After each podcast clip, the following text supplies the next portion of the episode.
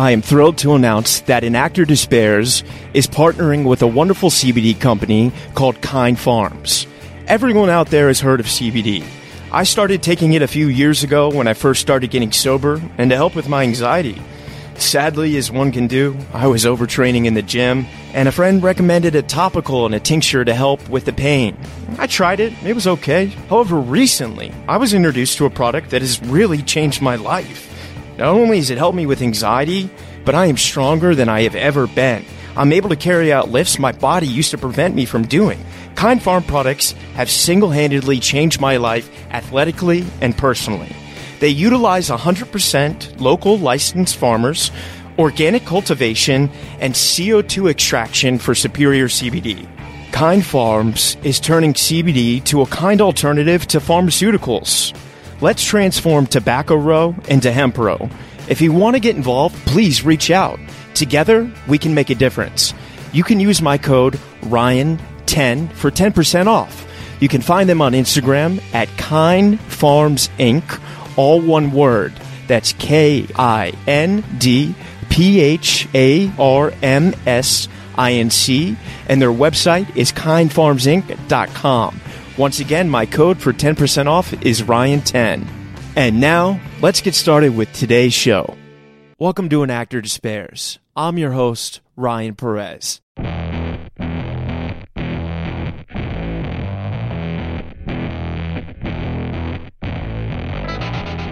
Ladies and gentlemen, today on An Actor Despairs, we have a super exciting episode with the incredible, the talented Andy Horwitz. Andy is a producer and the executive vice president at Atlas Entertainment. They produce films like The Dark Knight, Triple Frontier, the Suicide Squad films, and I'm so excited to have him on and talk about his journey, about how it is getting things made. He started at the very bottom and worked his way to where he is now, and it is a coup. And I am so fucking proud of you, brother. You're incredible. You're truly an artist. I mean, you do the thing that we all want to do, and that's get movies made. And I'm so grateful for that.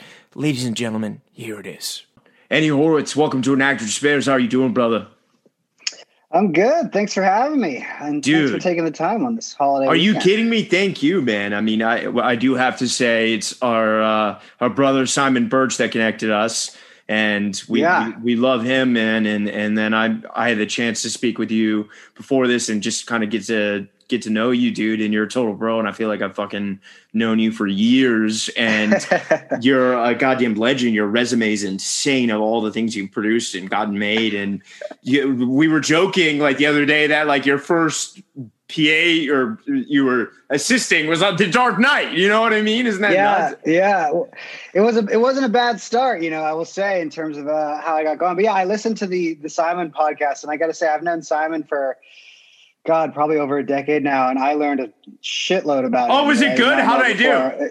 Yeah, I loved it. It was All great. Right. All right, great. cool. Yeah, I never know. Say, like I said, it, the, the best thing was, like I said, I've known Simon forever, and I learned a whole lot about him, which was really cool to know a guy that long and still not know all that stuff and oh, be able man. to learn about it from your podcast. So yeah, dude, that's only part one. I'm like still trying to edit part two because it's bet, just like yeah. it's a behemoth of a beast. He's he's had he, an incredible life. I mean, honestly, he's, he's been on an amazing journey and uh, I don't know if we have to cut this or we talk about it or not, but are, are, are you, you're part of his doc, right? We've been, I've been helping him work on it. Yeah. yeah. We've been really slowly, but surely kind of building it very slowly and trying to figure out the best way to do it, you know, with no money because we're just yeah. kind of doing it. And and there's like, isn't there a hundred thousand hours of source material? Yeah, yeah. So it's a lot. I mean, it's a, it's a wealth you know, it's a it's a high class problem, I guess you can call it, where you've got so much stuff that I think filtering through it all and going through it is is becoming the challenge. But you know, we started to talk about it last year, and then of course COVID was happening, and so it was just impossible to kind of send crews around the world and start shooting stuff. And you know, he's just been on an amazing journey that I think will will help a lot of people if they get to hear his story, and that the fact that he's hasn't given up and he's still pushing that boulder up the hill every day and uh, and slowly but surely making his way there. You know, when I when I heard about it and he was telling me about what was going on, it was really for me. It was like I was like, this story is inspiring to people. You know, because this business, especially in so many businesses around the world, you know, you fail more often than you succeed. You know, and it's all about failures. And yeah. and to be able to pick yourself up and keep pushing and pushing that boulder up the hill every day when you just keep running into walls that keep trying to push it back down on you.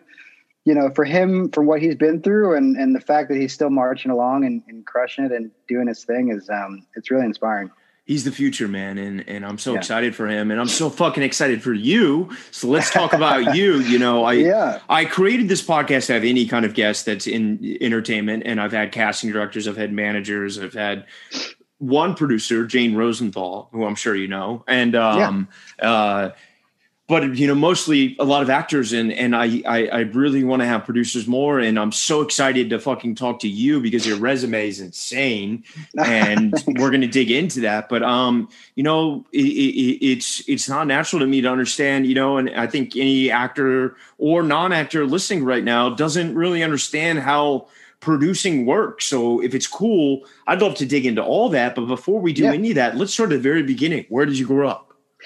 Yeah, so I grew up uh, in a little suburb outside of LA called Agoura Hills, and so oh, Agoura Hills Agoura is Hills like, the best. That's yeah, where like Kanye lives now, right? Cal- Calabasas, yeah, which is, yeah. which is funny enough, like where I live now. I never thought I would be living so close to home this early in my life, but oh, wow. but um, but yeah. So we moved out to Calabasas about two years ago, and, and I love it out here. But yeah, I grew up in Agoura Hills, which is like I said, it's about forty five minutes outside of LA. For those that don't know it, um, it's uh, it's a great little suburb. Went it's like two thirds the way to Ventura, right? Or yeah, yeah, yeah, yeah. So it's like Calabasas, Agoura Hills, Westlake Village, Thousand Oaks, Camarillo, Ventura. So it's like I'd say it's about a half an hour uh, uh, on the uh, before Ventura. Yeah, got it. That's awesome. So um, did I lose you there? Are you there? Yeah. Yeah, yeah. It's so, back now. Um, so yeah, so I grew up there. You know, it's it's sort of and, and people know Agoura Hills because it's essentially the exit off the 101 that people get off to go to the beach. So yeah. it's a Kanan Kanan Road, which is the exit that will take you straight to the beach from there. Um, and so yeah, so I grew up in Agoura Hills. I grew up in you know kind of a crazy, uh, not crazy, but but an interesting dynamic. You know, I I had a, a dad who was in the entertainment business, and so he was uh, always working in uh, television. So he was a television producer but more so on the physical production side. So less on the creative side. So he was more of sort of nuts and bolts producer. Like transportation and, or you... no, more of sort of line producing stuff. So oh, okay. Getting man- budgets yeah, acquired. Yeah. Budget management, managing the, the physical production of a, of a shoot and, and was always on that side of it. But um, you know, and he was he started off. That's why I used to call my things. cocaine dealer my line producer. Your line producer. Yeah, yeah, exactly. Yeah. So so he um he did some great shows when I was a kid, and one of the ones that he worked on forever, which was a show called Unsolved Mysteries, which was obviously became a big hit. And um, you know, he got nominated for an Emmy for that. And so I I grew up in seeing having a dad as a producer, you know, yeah. and it was always something that I knew I wanted to do. I always had this like weird skill set for bringing people together and kind of problem solving and always keeping a cool head on my shoulders and never sort of panicking. And, you know, I grew up with a bunch of friends that we were sort of like the skater, surfer, punk rock kids of the school, you know, and we, I spent most of my weekends surfing or skateboarding or running around town causing trouble. Um, and when I was like, God, I think I was probably going back a little bit. So I was like eight years. I have two brothers as well. I'm a middle child. Oh wow. Okay. And, yeah. So I have a younger brother who's four years younger than me, and then I have an older brother who's only 13 months older than me. Either in the industry or no? Uh, my older brother's a screenwriter. And, oh, cool. Uh, right, right, right. Yeah. yeah. yeah. So my older brother's a screenwriter, and my younger brother is um, living up north actually, and uh, working in restaurants and and doing his own thing up there. And he's just got engaged, and he's got a um, a son that that he's got up there too. And so amazing it's the farthest he's ever lived away from us, which is which has always been strange because we've been really close, our, our, sort of our little tripod of brothers, yeah. um, my whole life. But um, but yeah, when I was when I was like eight years old, um, my dad came out of the closet, and so as a as a young kid, you know, with two brothers, to to have that happen, you know, this is probably like 1990, you know, so before it was well accepted, you know, and to sort of have and right after dad, the gay men's health crisis, uh, you know. Yeah, exactly. This was like yeah. 91, and you know, I will say like my family was the best. You know, my my mom and my dad handled it amazingly well. Um, you know, obviously there was a divorce at that time, and so my mom sort of became a single mom, even though my dad was always around. He was a super supportive. He was always there if we needed him.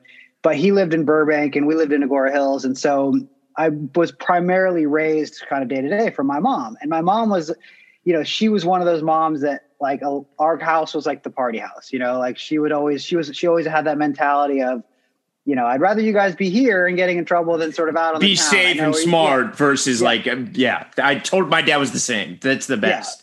Yeah. yeah. And she was great. I mean, she was, that kind of mom that would drive me to go surf every day when I was a kid. And she would, we were like 12 and 13 years old and she was driving us down to Hollywood to see punk rock shows at like 13 years old. And we were, this is like right when Blink 182 was coming up, right oh, when they nice. had like Cheshire, you know, right after Cheshire Cat. And, and so we were kind of in the ska scene and like we were just like Reel Big Fish that, and all, yeah, yeah, oh, real yeah, big yeah. fish. I mean, the first punk rock show I ever went to was, was Blink 182, Reel Big Fish and Goldfinger at the Troubadour. No way. Uh, oh God. Yeah. Love and it was, Troubadour. That, that was probably like God, that was probably like 96, maybe 95, 96. That was like right before the whole Warp Tour phenomenon started. Yeah, yeah, Yeah. yeah, So, so that's how I grew up, you know, and it was a, it was a great upbringing, you know. Well, but talk talk to me, you know, because I think Yeah. you know, for so many people listening, you know, I live in New York City and have for the past thirteen years. They don't get Yeah. to live. A lot of them don't get to live in L.A. or New York, and Yeah. I love talking to people that grew up in those cities because, like, Yeah. most people that end up in entertainment, not even actors, move to an L.A. or New York, and Yeah. I'm always curious for the people that do grow up in those cities.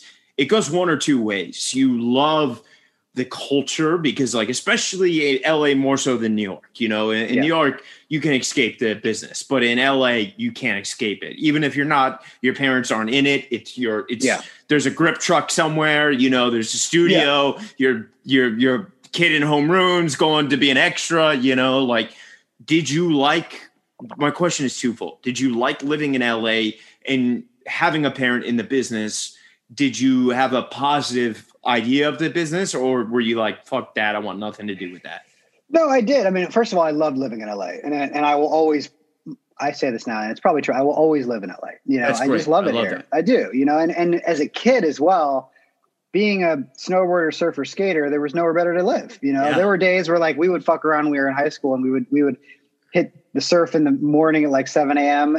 You know, go on a skateboarding session, then drive up to Mountain High and go snowboarding. Like, and one we do Oh, that. the triple, hit them all dude. in one day. Yeah. And it was, you know, so we would do that every now and then. And it was, there's no other place in the world you can do that. You know, being in LA, you've got the beaches, you've got the deserts, you've got the mountains, you know, you've got LA, what LA is. And it just, it just is a place that I've, I've just loved, never gotten sick of it. Yes, Yeah. of course, there's traffic.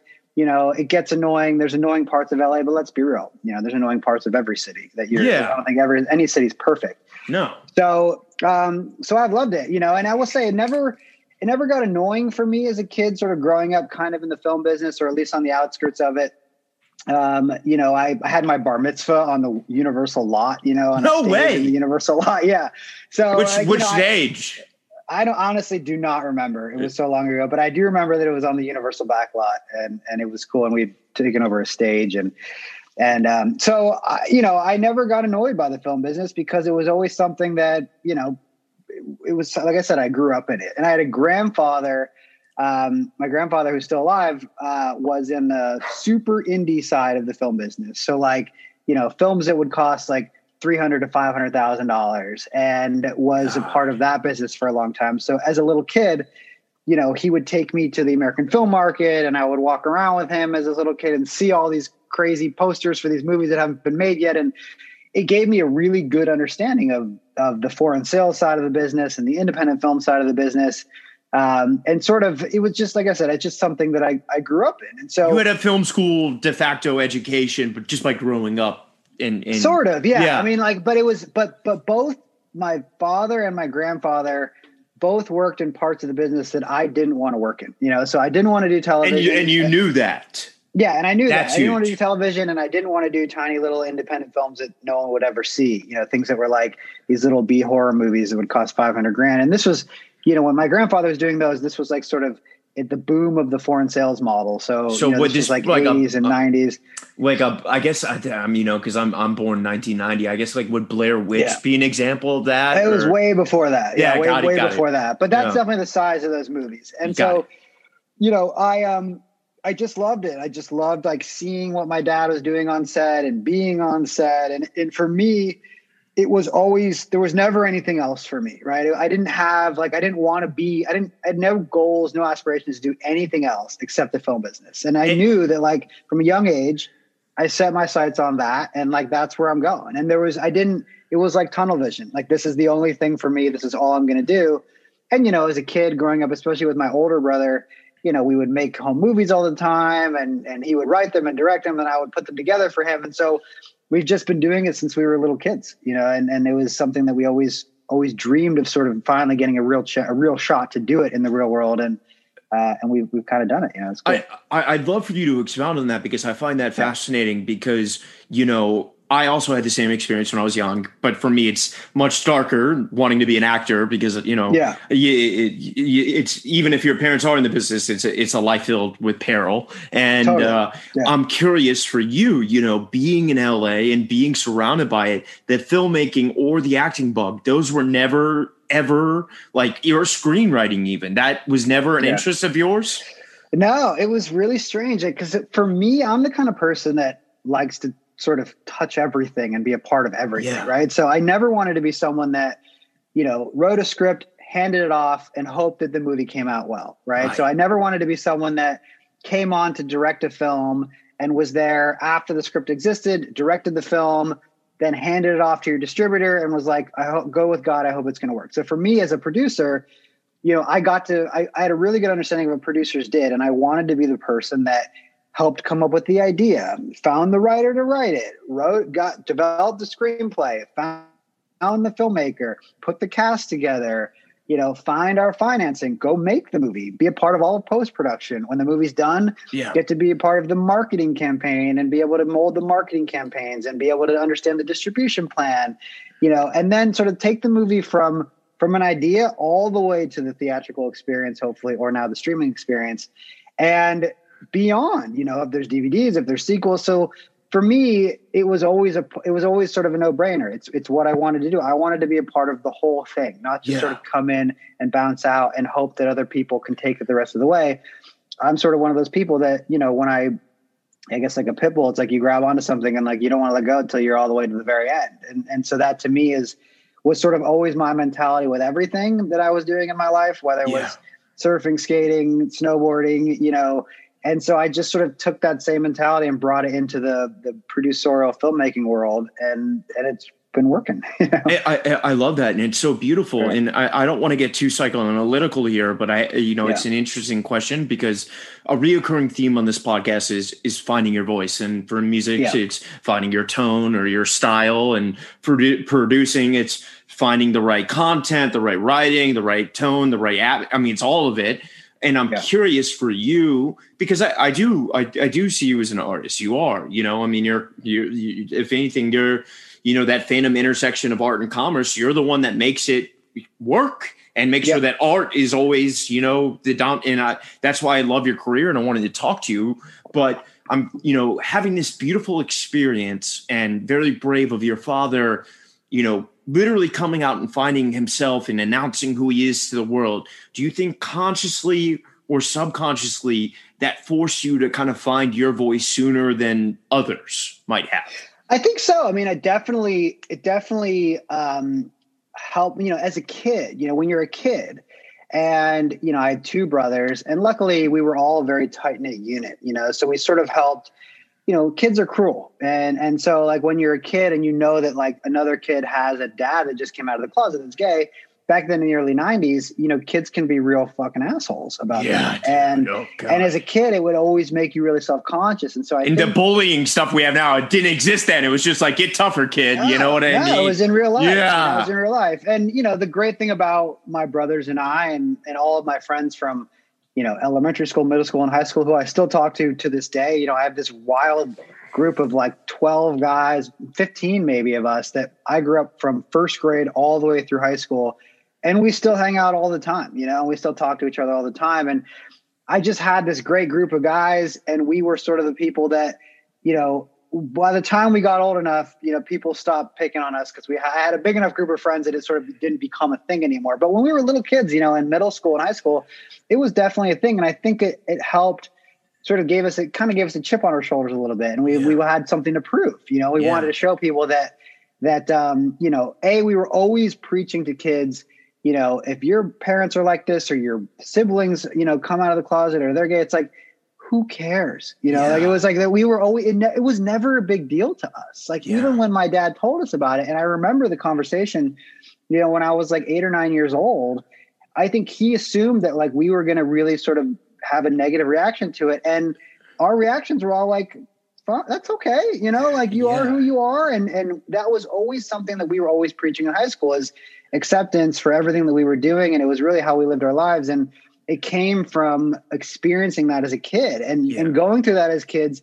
Like I said, it wasn't easy. You know, it wasn't easy on my mom for a bit after it happened. And there's just a, a lot. And so what I think it did is it just sort of, it it created this it lit this fire in us that we're like listen like we're gonna we're gonna so we've got something to prove now and we're gonna show people that you know there was a lot of i remember this back in the day you know we had you know when you're eight or nine years old you've got friends and then you're of course your parents become friends right yeah. because like you're hanging they're little kids and i remember my my parents' friends, some of them like like not being friends with them anymore after this whole thing happened. And I remember a lot of them God. were telling my parents like your kids are going to be fucked up. You realize that like you're going to fuck up your kids because they're going through this and it's not normal for kids to go through this at this young as an age.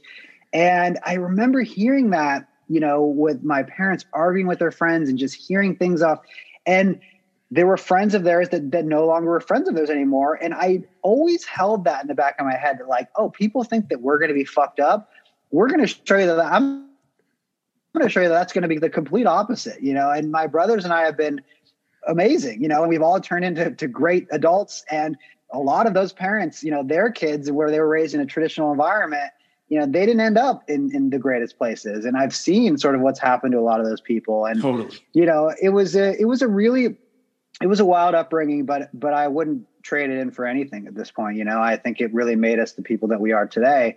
And like I said, my parents have been fucking amazing. You know, my dad is one of my favorite people in the world. He's always been part of my life forever. He's been an amazing dad, and my mom as well. Even though all the you know it was tough for her at first, but she raised three boys. You know, three little assholes. On, you know, on their own that were always running around town causing trouble, and, and did a great job with it. But I do. I, it's weird. I always had that drive in the back of my head going, people were telling my parents they're going to fuck up their kids. And I'm going to tell, I'm going to show them that, like, boy, are they wrong, you yeah. know? And I think if you look at the. And boy, did you. yeah. Yeah. yeah. And so, like, I, it really drove me. Really Is your dad still with us? Oh, yeah. oh, shout out Papa uh, Horwitz, man. You got to give him runs, some love. Uh, yeah, he's amazing. I mean, he runs production on this show called The Talk, which is on CBS. Oh, so yeah, I know The Talk. For, yeah. Yeah. So he's been on that show for, God, I think five or six years now at least. And um, he just got married last year. And so, like, we, we went to his wedding with his partner, and it was, it was amazing. It's been it's been great to see um, how great he's been doing, and he's you know he's he survived cancer. He's a cancer survivor. I mean, he's been through a ton in his life as well, and it's just been a great inspiration for for all my brothers and I to to show it you know show us how it's done. So I'm I'm curious then, you know, growing up in Calabasas, you know, I know what is what are the big arts like Crossroads? Isn't that a big arts high school? Did you go to one of those or did you? No, not? I went public school. oh, me too, dude. So, nice. Yeah. I love that. Yeah. yeah. yeah. So I went to I went to Agoura High School in Agoura Hills, California, which is a public school, and it's a great public school. You know, yeah. it was part of it was part of the reason why my wife and I moved out to Calabasas two years ago. Is because you know we eventually probably want to have kids soon, and and the public schools are fucking great out here. And I, yeah. you know, I know a lot of people that went to private schools and I never was that person. And I got to be honest, if I ever have kids, I don't really want to raise them that way. You know, Me either, dude. Want, Thank you for saying that. Yeah, I, it's, yeah. a, it's, I mean, call blue collar, but it's a real point of pride for me, you know? Well, especially yeah. these days, I think if you grow up, you know, you raise your kids going to private schools that they're all they know are rich, privileged kids with drivers, and it's just a different, yeah, you know, yeah, it, you come out of that situation with a very, very different mindset. And I think, you know, putting your kids through, like I said, the public schools out in the Las Virgenes Unified School District, which is Agoura Hills, Calabasas, Westlake, um, you know, they're great public schools, but they are public schools. And so you get to, like, I want my kids to grow up with, you know, people of all shapes, sizes, colors, you know, demographic. Like that, that's, that's how I want my kids to grow up because that's how I grew up. And yeah. so, you know, I just that that's part of the reason why I moved out here. And and but yeah, I was a public school grad. I graduated high school in 2002. I love that, man. I'm, I'm 2008. Yeah. So, you know, let's, yeah. let's, you know, let's paint the landscape here just for, for, for the film history, you know, not to get all Tarantino, but, you know, yeah. from like the 20s to the 50s where, you know, more developmental films starting from, you know, silence, moving into the talkies where then, you know, awesome films got made like The Lost Weekend and Days of Wine and Roses and the movie star phenomenon starts to happen. And then you know, a lot of film theorists argue the 70s is, you know, the, the the pinnacle decade of American filmmaking, and and the 80s is, you know, Top Gun is starting to be the blockbuster, you know, and that starts changing things, and Days of Thunders and those kind of Mission Impossible movies start to get made, and then in the mid 90s. Yeah. There's a great book I love for anyone listening who's a fucking nerd like me called Rebels on the Backlot and you know it analyzes Tarantino and and Fincher and, and uh, three others that I'm I'm gonna I'm too nervous to even remember right now. But basically the you know the mid '90s to early late '90s you know indie filmmaking, sex lies and videos tape, Reservoir Dogs, and those kind of things. So for you, Andy, just as as a human and as a film lover. What was the content you were consuming in high school, and like where was like your taste making abilities trending towards? I mean, we when I when I was a kid, not a kid, but I guess a young teen, you know, we grew up on movies like uh, like Kids, you know, oh, American History, Harmony, American man, History, the best, you know, yeah, yeah, American History X. Um, you know, I was obs- always obsessed with Point Break. You know, like yeah. those were like that's what the, those are the kind of films. But like if you talk about the in- more independent films, those are kind of the movies that that I think had the biggest impression on us as as young kids. You know, I remember the movie Kids like scared the shit out of me, blew my mind. Like it was just like one of those things that I had never you know, it was one of those films that we all watched as sort of 13, 14, 15 year olds and and learned a lot from it, you know, like yeah. we really did. And I think what to do and what not to do as as a young person but um, but yeah, I mean, I, I very much grew up in that world. We grew up, you know, I grew up in a world where when Robert Rodriguez was making, you know, El Mariachi and yeah, and he was one of the other ones. Films, That's right. Yeah, yeah, yeah, yeah. You know, when he was making movies for 25, 30 grand, and so, you know, back then, like that was that was what my brother and I were always aiming to do. You know, it was like we wanted to just start it, up, do our own thing, and, and create our own world, and you know, but it became it, be, it, it was hard to do. You know, those are hard. It's hard to make movies like that. And you got to remember back then, there was no way for people to see your movies. The internet yeah. wasn't a thing yet. So, you know, there wasn't like you make a movie and put it on the internet and you can get a bunch of views and get some attention. Back then you make a movie and like where the fuck do you go with it? You know, you yeah. like, there's no It was it was it was festival and if you got distribution, great. And if you didn't, nobody saw it pretty much. Yeah, right? yeah. It. That was yeah. it. So you know those success stories you know and and um, you know back in the day there's was this i don't know if you ever saw boondock saints but like Troy yeah i love boondock, boondock saints. saints. yeah i was just you watching know, willem dafoe's scene on youtube uh, before this so good yeah yeah, yeah. It, it's so good so you know those are always the kinds of things that we wanted to do but i never knew really how to do it. And so at, when when i graduated high school um, my brother like i said he's 14 months older than me so he had graduated two years before i did. You know, he went to Santa Barbara City College uh, because he knew he wanted to go to USC, but USC was what fifty five thousand dollars a year or something. It was crazy, and so he was more like, than that now, man. Santa- yeah, oh, I know. And so he went up to Santa Barbara City College and got all his general eds done, and then transferred to USC and, and went to USC Film School, and he went that route. And so when I graduated high school, I essentially followed his path. So I went to Santa Barbara City College and got all my general eds done there, and Santa Barbara City College is like one of the nicest junior colleges you'll ever see in your life. I mean, it's literally on the beach. I mean, I'm not joking. Like sitting out, I remember sitting in math and like, you know, you're just, it's all ocean view, you know, from your math class and like, or from whatever class you were in. It was, it was amazing. And I loved living in Santa Barbara because the surf was so good up there and it was, yeah. it was just having a blast. And so when I was graduating City College, my older brother was graduating USC. And so that was my path. You know, I had applied to USC and I had gotten in there and I was going to go that path, the same path he did. And he literally called me up one day and he goes, listen, you know, I know you well enough to know that like you're going to fucking hate living in downtown LA. It's not your thing. You know, this is a business where it doesn't really matter where you went to film school. It just doesn't, you know. So if you like living in Santa Barbara, see if you can find a film school up there. I, I would encourage you to do that. You'll like it up there more. So I did, and I found this little tiny private art school called the Brooks Institute of Photography that was a uh, one of the best photography schools in the world, but their film school was only about eight years old when wow. I had gone there. So, and I got to keep living in Santa Barbara and surfing every day and go to film school. And so I I did that. You know, it was a quarter of the price of USC, and yeah. and I I'm jealous. Sort I'm, of was quarter million dollars in debt. Thanks, NYU, you piece of shit. I mean, it's a you know, film school obviously works for some people and some people it doesn't. And well, I went for acting, like, even worse. yeah, it's tough. Yeah, yeah. It's, a, it's, a, tough one. Yeah. But uh, but yeah, so when I was in film school, it was like I was like a kid in a candy store. You know, the, the film school had all stages and they had for, for those listening. How, how did you discover Brooks?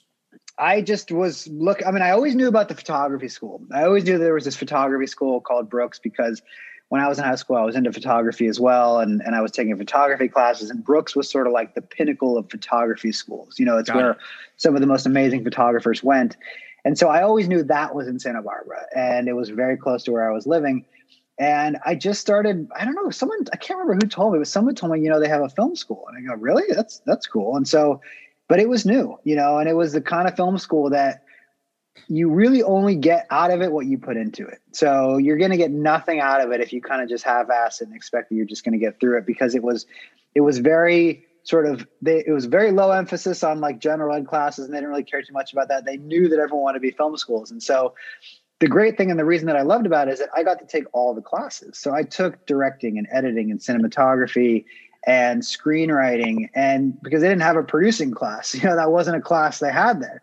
So i got to take all these classes knowing that i was going to be a producer. And and i always tell people that you're not going to be a good producer if you don't understand everyone else's jobs as well. Totally. You can't there's no way that you can be micro you know managing a film set having no clue how to talk the talk and walk the walk with all of your department heads on on set. And so it's really sort of where i learned so much of you know my my terminology and understanding of you know especially the camera department in terms of you know how lighting works and and how cameras work and filters and lenses and all of that kind of stuff was was amazing. So what i did when i was in film school was i sort of took you know a page out of those guys those filmmakers that you mentioned's book you know when they were making these kinds of movies in the 90s and i just said like i'm going to make as many fucking things as i possibly can because i have all these resources and i don't have to spend money because they have all this gear at the film school.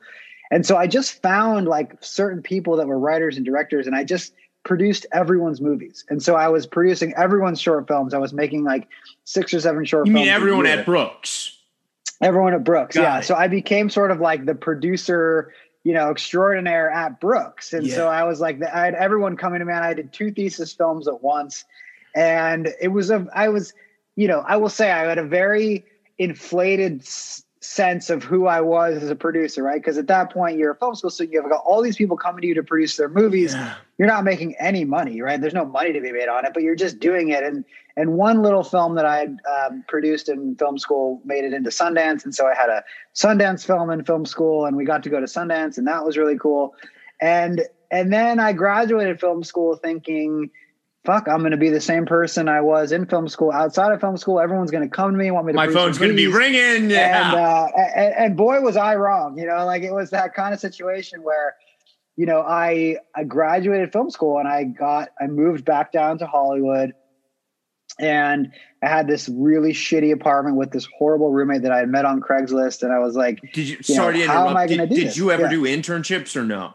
No. So I okay. never did an internship, but what I did do while I was in film school that helped is that on the weekends um, I would drive down to LA and I would PA. So I would PA on oh, music so videos, tons of set experience. Tons, yeah. So I had yeah. tons of set experience. So I had PA'd in uh, on music videos, little independent films reality TV shows, whoever would hire me for a day, you know, I'd make 80 to 90 bucks a day. And like, you had was, to make money. Yeah. Yeah. Well, that's what I was doing on the weekends. I had a day job when I was in film school as well. And I managed the local video store. And so a blockbuster like, no, it was called Salzer's Video, which is still there to this day, which is amazing. It was That's a, so rare. Actually, a, was actually a record store that was very reminiscent of like the movie Empire Records. And so I started working there. Uh, and then when they found out I was in film school, they transferred me across the street to the video store. And I became the video store manager for, for two years there. And it was fucking amazing. I mean, I got to watch every single thing. It was like, that was like my, my critical studies and film degree just by working there because I just watched everything and you know movies I would have never watched. I was watching movies all day. I was taking movies home, and it was it was great. I mean, I loved working at the video store. I just did. You know, it was such a cool experience. Yeah. And and you know, the wild thing, and I told my wife we had an amazing moment a few years ago because my goal working at the video store was like one day I'm going to have my movies on this wall. You know, like yeah. something that I've produced on this wall. And three years ago, we went. Uh, we were driving up to Santa Barbara, and we stopped at the video store. And so I, I posted a photo years ago on my Instagram of like I found American Hustle, Suicide Squad, and this little film called Hollow Point all on the wall in the video no store. And, like, and, so I was like, okay, it was a very nice full circle moment of like, you know, 13 years. Did you did you tell them like, yo, I used to work here, or you didn't? I did, but it was yeah. like some, you know, seven. Oh, he was like, what, I, whatever, dude. yeah, yeah, yeah, but it was such a cool moment, you know, yeah. to have dude, films that I produced. You did it, bro. That's there. awesome. Yeah. Thank you so, for sharing that. I appreciate yeah, it. Yeah. So, so going back, you know, I graduated film school and I moved to LA and I couldn't get a job to save my life. You know, I, I was sending and out. And just to paint, paint it, if you don't mind, what year we yeah. talking here? So this is 2000. This is the very beginning of 2007. Okay. Um, yeah. So, so pre Netflix being a content, you know, maker. Yeah. Right so as YouTube's just, becoming a thing. Yeah, exactly right. So I graduated film school in December of 2006, moved straight down to LA um, and I spent pretty much between January and March just sending out resumes, you know, yeah. to every producer job, every producer assistant job that I could find. I knew I wanted to work for a producer because I knew that, yeah, I produced a bunch of shit in film school, but that did not anywhere near qualify me. The Sundance thing, did, they didn't film. like incubate you with anyone or? No, because it was like a tiny little six minute movie. I mean, Got it was it. like, it was just, it didn't make sense at all. Got it. And, you know, so so I, I, I I spent two months doing that, and I I didn't. Not only did I not get an interview, I didn't even get a phone call back or an email back. Like literally nothing. No one couldn't get anyone to pick up my phone, my calls. No one was returning my emails. I couldn't get an interview to save my life, and so I remember when I was in film school, everyone kept saying, you know, what you need to do is just reach out to someone that you know in the business. And so what I did was. I called a buddy I went to high school with, who uh, was this guy named Chris Osbrink, and he was the assistant for a director named Pete Segal at the time. And, you know, Pete Segal had done like Black Sheep and he'd done like a, bunch of great comedies in the past. Yeah. And, and Chris said, Hey, I think, you know, they were about to start this movie called Get Smart. They were about to start prep on this movie I called Get that. Smart with Steve Carell. And so he said, you know, I think our producer, this guy, Charles Roven, might be looking for a new assistant. I'll give them your resume for you.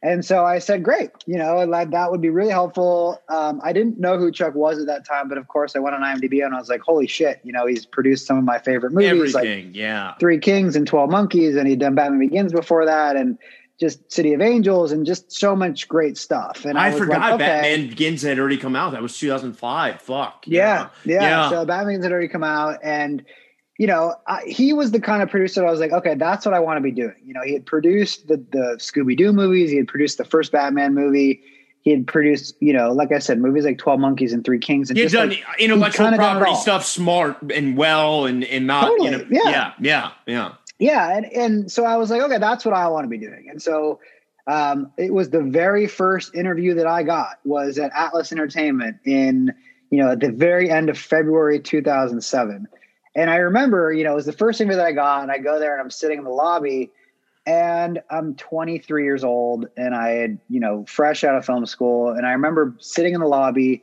and I'm wearing like kind of a casual button-down shirt, and I'm sitting next to like two other guys that are wearing suits that are like way older than me, and those are two other guys that are interviewing for the same job, and I remember thinking to myself like, what the fuck are you doing here? Like they're gonna laugh you out of this. Yeah. You know, my I just I mean I was coming from the video store pretty much you know like that yeah and surfing and yeah, skating. Yeah. yeah. Yeah yeah. Yeah and so you know and I'd done a bunch of PA work but I'd never been an assistant to a high level person. I'd never done anything like that before. And so you know I go in there and I meet with his assistants. And I think the part of the reason why I did so well is because I convinced myself before I went in there that I wasn't getting this job so it was like, okay, let's just let's just get you had nothing to lose. Yeah. Yeah. I was like, let's yeah. just get an interview in the book. I just got to get one in and hopefully the things will start to pick up from there.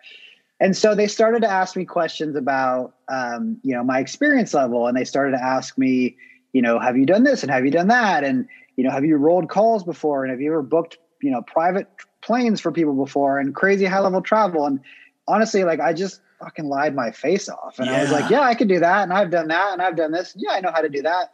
I had no clue what half of that stuff even meant, but I just Yeah. said yes to everything. And because I knew that if I said no to one thing, then they're just going to hire someone else that, could, Totally. that would say yes to that. And I also knew that I was smart enough that like if I got the job, I'll figure this shit out. You know, like I was, I, I had enough resources. I was smart enough. I was like, I, I was, And you wanted it to be able to badly it. enough. and I really wanted it. Yeah, Yeah. and I really wanted it. So, you know, sure enough, uh, two weeks go by. I didn't think I got the job, and I get a call one day. It was like a Sunday. Oh, so you let it like, go. hey. You you two yeah, weeks. Yeah, I kind of moved yeah. on. Yeah, Yeah. I kind of moved on and, and thought I was it. And I get a call on a Sunday, and it's like, "Hey, Chuck's in town, and he wants to meet you." And um, and I was like, "Great!" So I go to his house on a Sunday, and it's pretty fucking intimidating. You know, this going to this big house, and I remember when I'm walking in, there's a guy walking out. So I'm like, "Okay, I'm not the only person that he's meeting for this job." And so I sat down across from Chuck, and he spent like the next 45 minutes just convincing me why why I didn't want the job. You know, why that if I took the job, that my life as I knew it would sort of come to an end and my new life working for him would start. Meaning that like, you know, anything that I thought was important in my life, surfing, vacations, family, roommates, friends, all of that would have to come secondary to my job working for him. You know, that's kind of how he positioned it. And I'll, I got to be honest. I think the reason he hired me is because I literally said to him, like, that's exactly what I want right now. You know, I don't have a girlfriend right now. I have this is I'm going to put everything in my life into this because this is where I feel like I want to start my career and get going.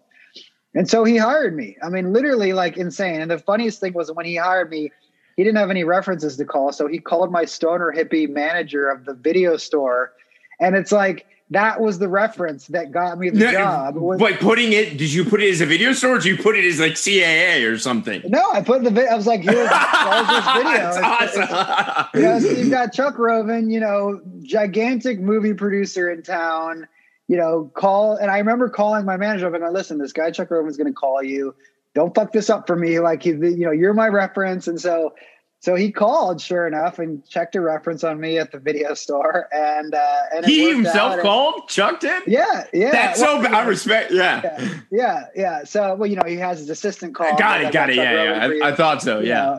yeah, but but he talked to her and and it worked out really well and and so I got the job you know and so now this is March 5th Did he ever address the suit attire? Like, did that ever come up? Like, wait, how did I get it? And No. that's awesome. no I mean he still he still loves to tell people to this day that he pulled me out of the video store and I continue to remind him I'm like that was a job while I was going to film school I did tons of PA stuff Yeah, that. Yeah, I'm not- that experience like you didn't just pull me out of the video store but but um but yeah so so I started March of 2007 and I um I was like shell shocked when I walked in because I was like, wow, this is, you know, Chuck Roven is one of the few, um, you know, big producers, old school producers left in town that, you know, he's a very big, large, intimidating individual. And, And- and, and, uh, more often than, yeah. Where, where was your dad and your uncle? Were they giving you advice at this point, or did they not know because this was out No, of I their mean, realm? my, no, no, it was just so far outside of their lanes, right? Because like I said, my dad was in like reality TV at the time. yeah, just my different- grandfather was was retired and so he was sort of out of the business at the time so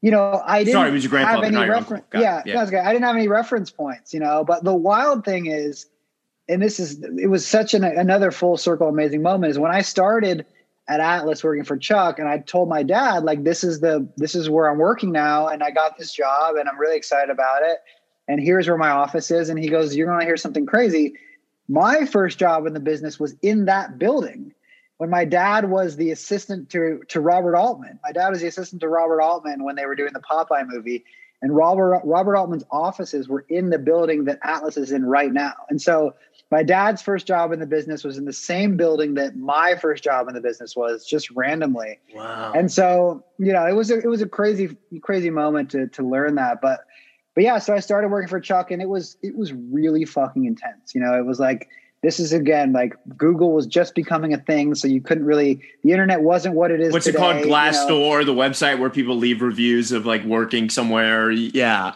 Yeah, I don't know, but like, but we still had like cords connected to our headsets, you know, so we couldn't walk far from the desk. And Wow. you know, we filed papers into folders. You know, we would. It was just like it was an intense. You know, I had two phones, so he could always get a hold of me. So I had a BlackBerry at the time, and I had a, a regular cell phone with different service plans. So you know, one was AT and T and one was Verizon, and you know, working for Chuck at that time was like that job was, you know, if you're if it's Friday night and it's 10 p.m. and you're at a bar with your friends and he calls, it's not I'll call him back in the morning. It's leave the bar, talk, answer the phone, and probably have to leave and go deal with something, you know. Yeah. Or if you're seeing a movie on a Sunday and you're in the middle of a movie and you know your phone rings and it's him, it's not I'll call him back after the movie. It's like walk out of the theater, answer the phone, and then probably have to leave and go do something. Yeah. And so that was and that you was were cool life. with that, or as cool as you yeah, could be. I was fine because Yeah. you know, like you know, at that time it was sort of the busiest that Chuck had ever been at one point in his career. So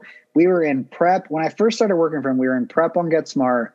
We were in prep on The Dark Knight, and we were in post production on a movie called The Bank Job. And he was just a lot. And all of these different productions were in different parts of the world. So like The Dark Knight was prepping in Chicago.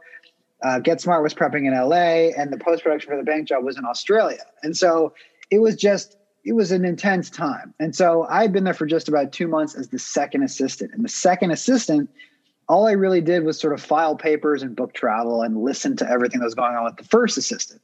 Got it. And so the first assistant and Chuck didn't get along very well. And so it was like from eight o'clock in the morning until eight o'clock at night every day, it was like screaming and yelling. And it was just a very intense environment. And, um, and I always had very thick skin, so it never really bothered me. But Chuck was the kind of guy that, and he still sort of is in a sense where, you know, if if you mess up, you Yeah. he will make it. He'll make sure you know that you fucked up. You know, he will never call you names. He will never throw things at you. He's not one of those guys at all. But he's an intense individual, and he raises his voice more often than not. And so, and he's a big, imposing man. And so, as a little 23 year old kid, sort of seeing that being aimed at my first assistant all the time, I never really wanted to be in that chair. It was always Yeah. sort of like the hot seat, and I was always sort of safe in my little corner of like booking travel, and you know. And at that time too, you know, and I don't know if all the people listening to the podcast know this, but when you're an assistant for someone in Hollywood, you listen to every phone call, right? So Yeah. you're on all the calls, and so it was. This was now becoming my grad school. This was me listening to Chuck produce movies all day every day on on how to talk to people and what to say and problem solving at the highest level so at like the dark knight level at this time and so Yeah. It was a wild experience just to be sitting in the front row of this you know to be like wow this is my grad school and i'm getting paid and i was making 500 bucks a week before taxes at the time you know and so i was making just enough money to like be able to have this shitty apartment with this weird roommate Yeah. and and everything was going well. And after I was there for about three months, um, my first assistant got fired. And so it was like it wasn't the kind of firing that's like let's figure out a transition. It's like I want you to like get up and leave right now. And so I remember being like very scared and intimidated. And I remember Chuck looking at me going, I hope you've been paying attention because you're taking over tomorrow. And I took a step back and you know my first gut was like you're you're fucked you know and then my second thought was like okay this is an opportunity to expedite your career this is essentially what should have taken me 2 years to get to that point of being in that hot seat chair it's been 3 months and I'm sitting in it right now and so what I did was you know I just sort of decided I'm going to do this and I'm going to put everything in my life to it and I literally worked you know, I was there from eight o'clock in the morning until 10 o'clock at night every day. I ate breakfast, lunch, and dinner on that desk for two years straight, you know, and didn't, didn't leave. And I ran his whole operation from LA. So while he was all, all around the world, whether he was in London or he was in Australia or he was in, in Chicago, I was sort of always on his hours. And so I was like in LA, you know, doing stuff for him at 2.30 in the morning in LA and then getting up early and being in the office by 8 a.m. to answer the phones and those. So you know, he didn't, he was like, listen, I don't have time to hire you a second assistant. So for the first time in his career, he only had one assistant it was just me. So I was like the epicenter of his whole universe at that point. And I was sort of the gatekeeper to everything he had going on, both in his personal life and in his professional life. And I kind of like loved it. You know, that's kind of me. Like I'm the kind of person that like the busier I am, the happier I am. I get really you know very frustrated if i don't have enough to work on or i'm not busy and i'm not doing something and so i kind of loved it and i powered through and i worked and i remember when i started by myself on the desk that chuck told me he said listen you know no one's ever been by themselves on this desk before so if you can figure this out you know, and you're here two years from now, I'll promote you at this company. And so, so you were getting I, some semblance of feedback because, like, I would oh, yeah. be, I would be like, "Fuck, fuck, am I, am I doing yeah. it? Am I okay? Am, you know what I mean? I would, I'd just yeah. be popping Xanax, you know, like, fuck. I mean, I, everyone asks me like, "How did you make it through?" And I go, "Smoking weed." You know, the yeah, that got me through it. Like to be able to go home and smoke weed every night and like relax and calm down was probably half of the reason why I was able to get through it. But um, you know, so I so he told me this, and I don't, and and he didn't realize what that did, but what that did when he told me that was it put a goal in the back of my head. Two years. Okay, I can make it two years. You know, I can get to the it's point. It's like, like the entourage Lloyd scene, you know? Like yeah, yeah, yeah. yeah. Like, and that's and that's what it was like. I mean, yeah. I was a big fan of Entourage before I started working there, and I remember telling myself every day, like, I am now on the fucking set of Entourage. Which I guess that must have been kind of meta in a way, because that was airing right as that was going on. Oh yeah, it was on. Yeah. I mean, I was going home and watching it on the weekends and being like, that's me. yeah, yeah. yeah. And so, you know, it was so I powered through. We we got through all of production of The Dark Knight, which was one of the most amazing experiences ever to be a part of that movie. Let, and to we be can't that, gloss over. Did you because you said you were on Chuck's uh, schedule in LA and running his operation? Yeah. Did you get the call to go to Chicago for that?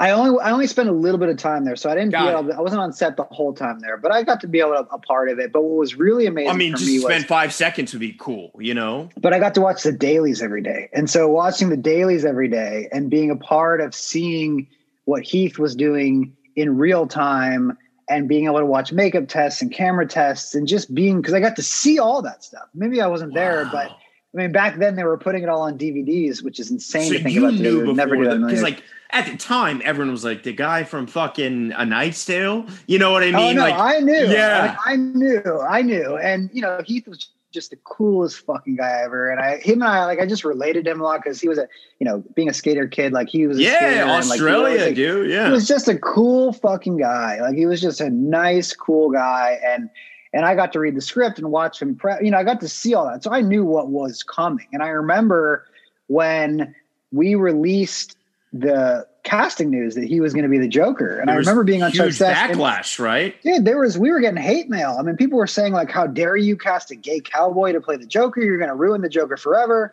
And I remember thinking like, "Is this how it is?" Like people read announcements and then they come to these conclusions based on without even knowing what the fuck we're Same doing. Same thing happened with Daniel Craig and Bond, right? You know? Yeah. yeah, yeah, yeah. And it was I was just so taken aback at that point because I'd never experienced anything like that before but I knew that like, boy, we're gonna blow everyone's fucking brains out when we when they see this movie and they see what he's doing and what we're doing on this movie.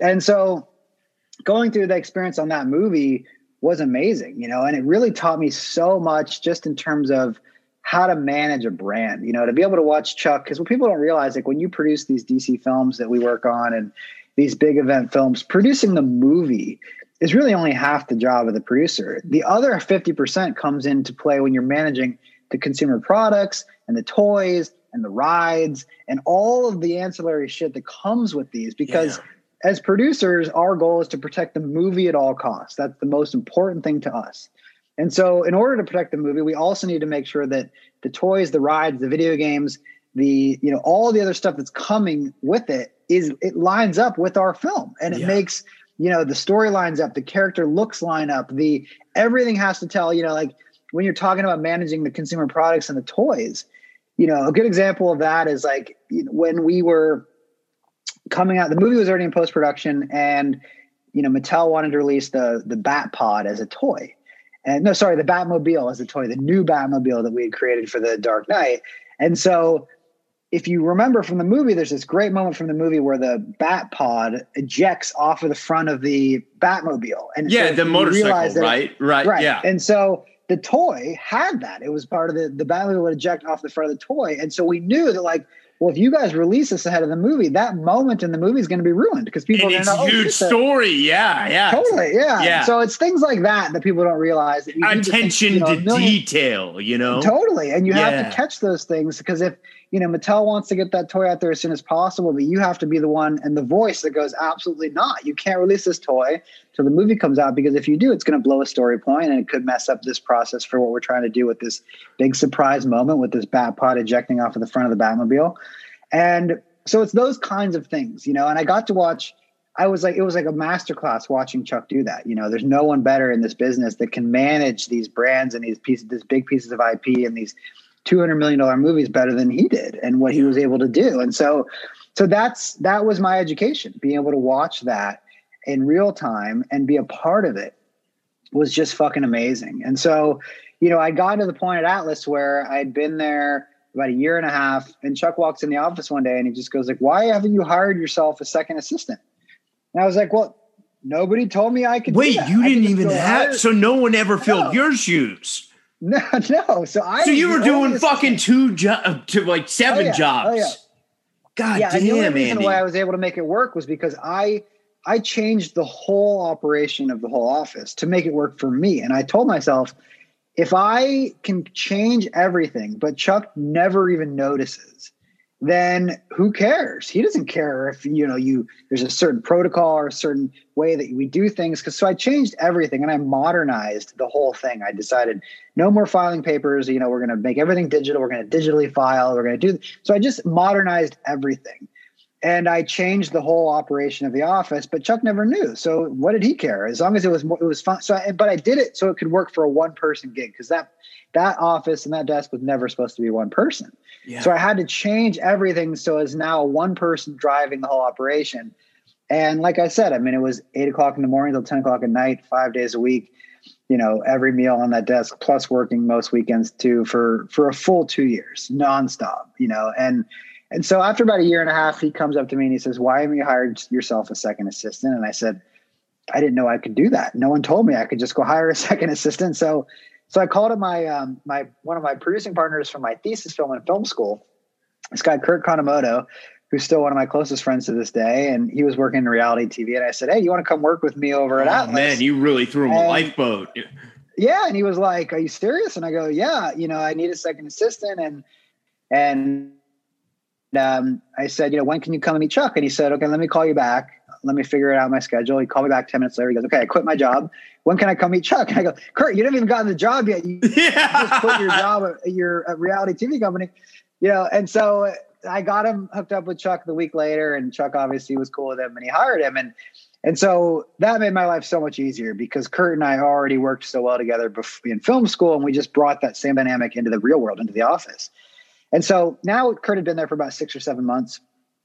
And Chuck asked me to go to breakfast one day. And I go, sure. You know, I, my first thought, of course, is like, oh, fuck, he's going to fire Kurt. I'm going to have to do it. And it's going to be a horrible situation. And, you know, so we go to breakfast and Chuck says to me, he goes, you know, obviously you haven't been paying attention, but last week was, was two years to the day that I told you that if you're still here two years from now, I'm going to promote you.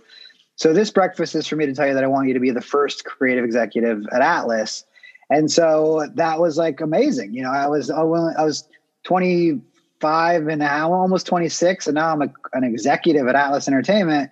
And you know, and at that point, we didn't really have a development department or creative executives. So I was the first creative and, executive. And just really curious, uh, uh, when you started at Atlas, how big was the company? Yeah. How many employees? Uh, the company was probably one, two, three. It was probably ten, maybe. Very total. small. If you include, yeah, if you in, yeah. In, inclusive of assistants, so you know, assistants and executives, probably ten people total. Wow. And um, and so that was amazing. So I, you know, I we, I, you know, Kurt took over for me. He hired himself a replacement. And in August of 2009, I became I was a member sitting in my own office at Atlas, and I was like, okay, you know, I'm I'm here. I've got yeah. my own office, and now what? You know, like there's no one telling me what to do every day. And it was just sort of like I now got to create my own my own situation, my own world within Atlas. And, you know, it was I got super lucky and one of the first projects that I was handed. You worked. Don't don't hey don't gloss over how fucking hard you work, bro. I mean, I mean come on. I worked. Let's I give mean, yourself did, credit. Yeah. No, I, I, worked.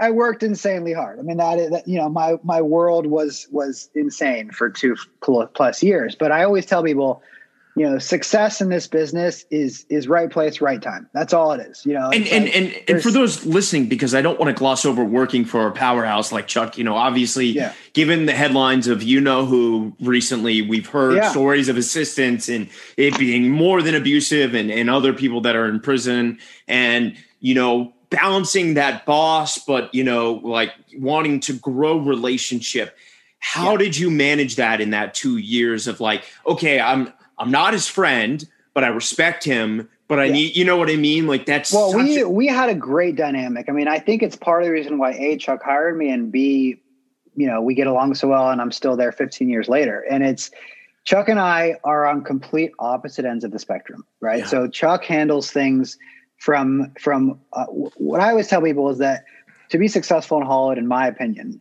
you have to operate on one side of the spectrum. Either you're going to be the person that's intimidating and kind of scary, and people do things because they don't want to get yelled at, or rule right? by love, right? Yeah. Or you're going to be the kind of person on the other side of the spectrum that is super nice, calm, cool, collected, and people want to do a good job for you because they like you and they respect you and they want to do good. Yeah. If you operate anywhere in the middle, meaning that you try to be an asshole sometimes and then you're a nice guy other times, that I don't think you're going to be successful in this business. You yeah. unfortunately have to commit to one or the other. Yeah. And you know, the good news is, is that these days most people are on the the side of the spectrum that I'm on. There's still some old school hollow that's left that still operates on that scary side of the spectrum, and there's those guys that are around.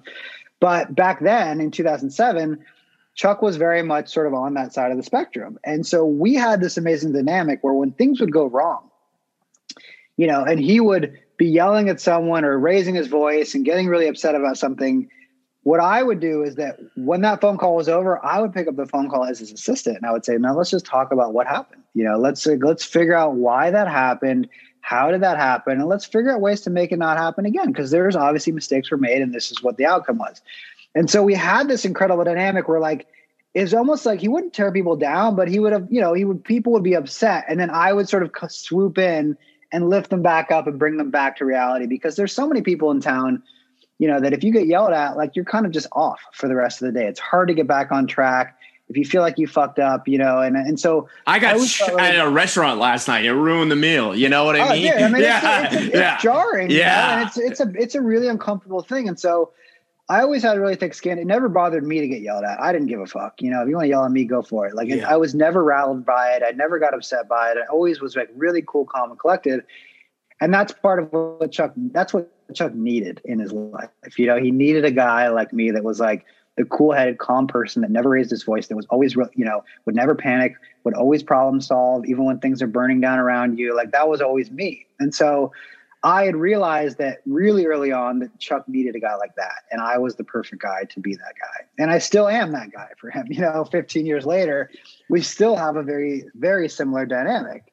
And and so to me, that's why I was so successful on his desk because I was the guy that like people were scared of Chuck, but they loved hanging out with me. Yeah. You know, or they loved me. And so even like the super high level agents and executives and directors that would work directly with Chuck, they all knew me and they all like really loved me. And like they would like send me gifts for the holidays and like because I was this like calming force in Chuck's right. life that that he kind of needed at that time because he had so much going on and there was so much happening and so much pressure and you know it was just it was just a crazy environment. So in a weird way it was like sort of the role I was born for because I've always been kind of a very calm cool collected guy.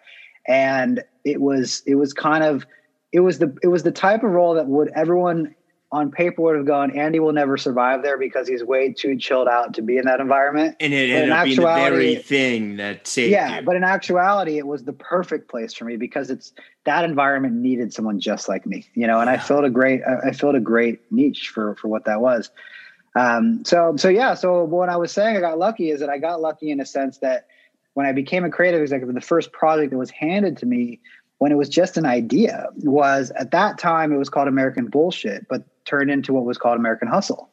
And so, you know, that film was the first film that I got to be on as an executive, where we took that from an idea to a screenplay to a package to a movie to going and be on set of that movie, you know, to making that movie to going on the award circuit and going yeah. to the fucking Golden Globes. I mean, it was just an insane thing for someone my age to be through to go through. And i yeah. just got incredible like i said to me it's like it's just as much much luck as it is you know hard work to get there. Like it took it took both those things. And you know that film i think still to this day is the film that i'm probably the most proud of that i've been a part of just because I fucking love that movie. You know, it's just like it was. Shout I'm out so to, proud of it. to yeah. Jack Huston and Shea Whigham, who Oh yeah, alumni of the podcast who were in that movie. Yeah, you know. and I met Jack on that movie, you know, and Shea, but but Jack in particular, you know, I Jack and I had still sort of kept in touch, and a year and a half ago, you know, we I was in New York for a, a bunch of time finishing Triple Frontier, and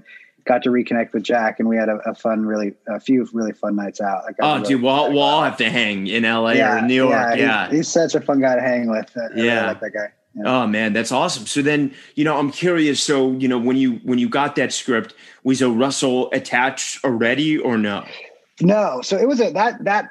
I mean, every movie, like I always say, every movie is a miracle, right? Because the Yeah. fact that you're going to get any movie made and to get to that point, wasn't that the one that that is a he, miracle. he after I I Heart Huckabees, there was a long gap, right? Well, that we so David Russell. So the, the story really, the way it was, was we had developed that that script at Sony, and so this is when we were developing that script. David hadn't even started shooting Silver Linings Playbook yet, so it was sort of like that. It was years before he'd even started shooting it, and we Got it. developed it with this amazing writer named Eric Warren Singer, and and this was in the, the actually the beginning of the story. So we had produced a film that Eric wrote called The International. Tom Tykwer directed it, and Clive Owen starred in it.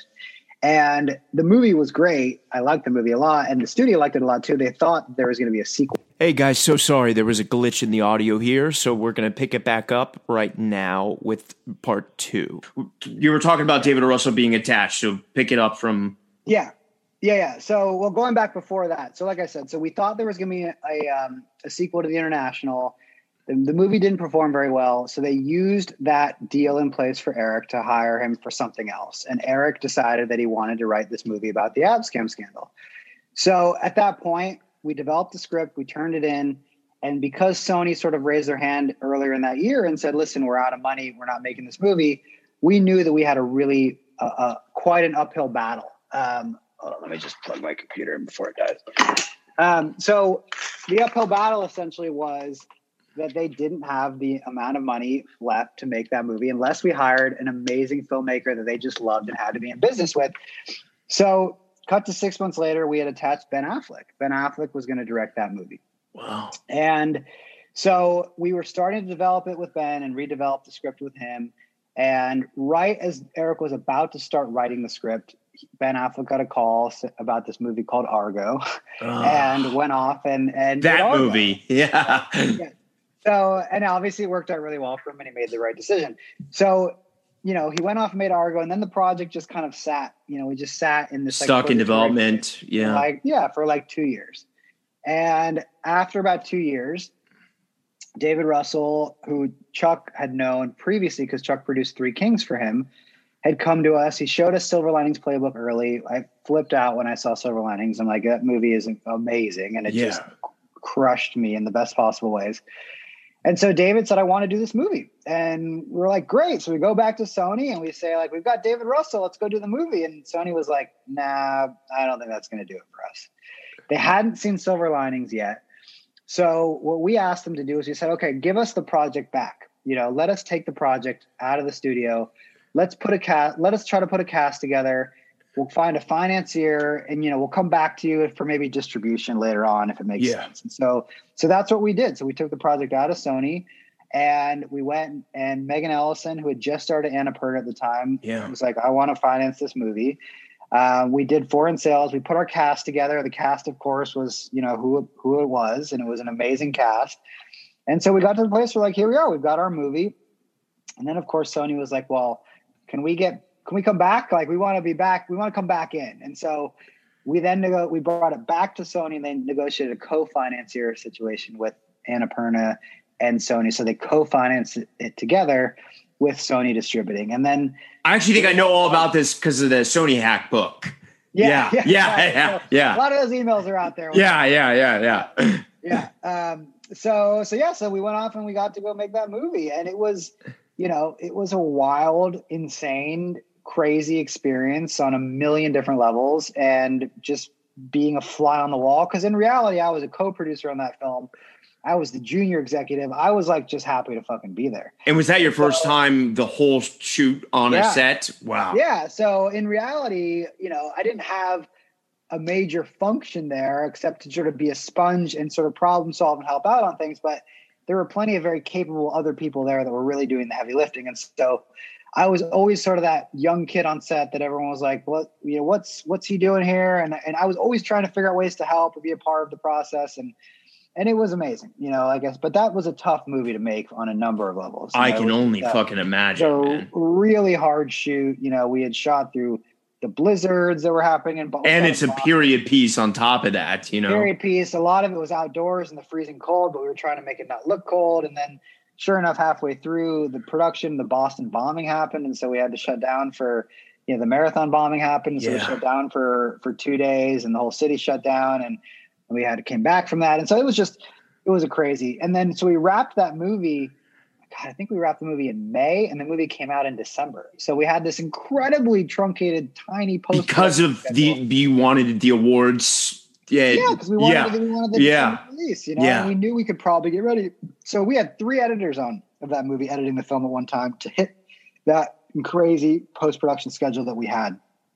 And you know, the movie, like I said, it was it's a movie that was was incredibly difficult and but but the most rewarding. You know, it was such an experience getting to be on that film. And and then I remember sitting at the Golden Globes, like when we won our Golden Globe, and I was like, "Holy shit! Like this is it's not going to get and everyone kept telling me like do not fucking get used to this. This is not how it goes. Like it's not normal. You know you somehow got into this. And then you know from there you know i was just a creative executive at the time. So after coming off of that movie i became a vice president and then a few years later a senior vice president and then you know a few years after that an executive vice president and so Yeah. it's you know the, it's been a 15 year journey there but you know i've got to be a part of some amazing projects and i've kind of done every job there is to do at a production company um, you know, from from really the, the very very bottom to the to the top now. Um, you know, I, I went on to produce two little small independent films after American Hustle, one called The Hollow Point and one called Mojave. Um, it's where I met uh, Garrett Hedlund and Oscar Isaac, who I'd done two Yeah, films love with, Oscar, with both of yeah. them. And um, and then I did Suicide Squad, you know, in 2015, and Back to the big thing, yeah. yeah, back to back to a big film like that.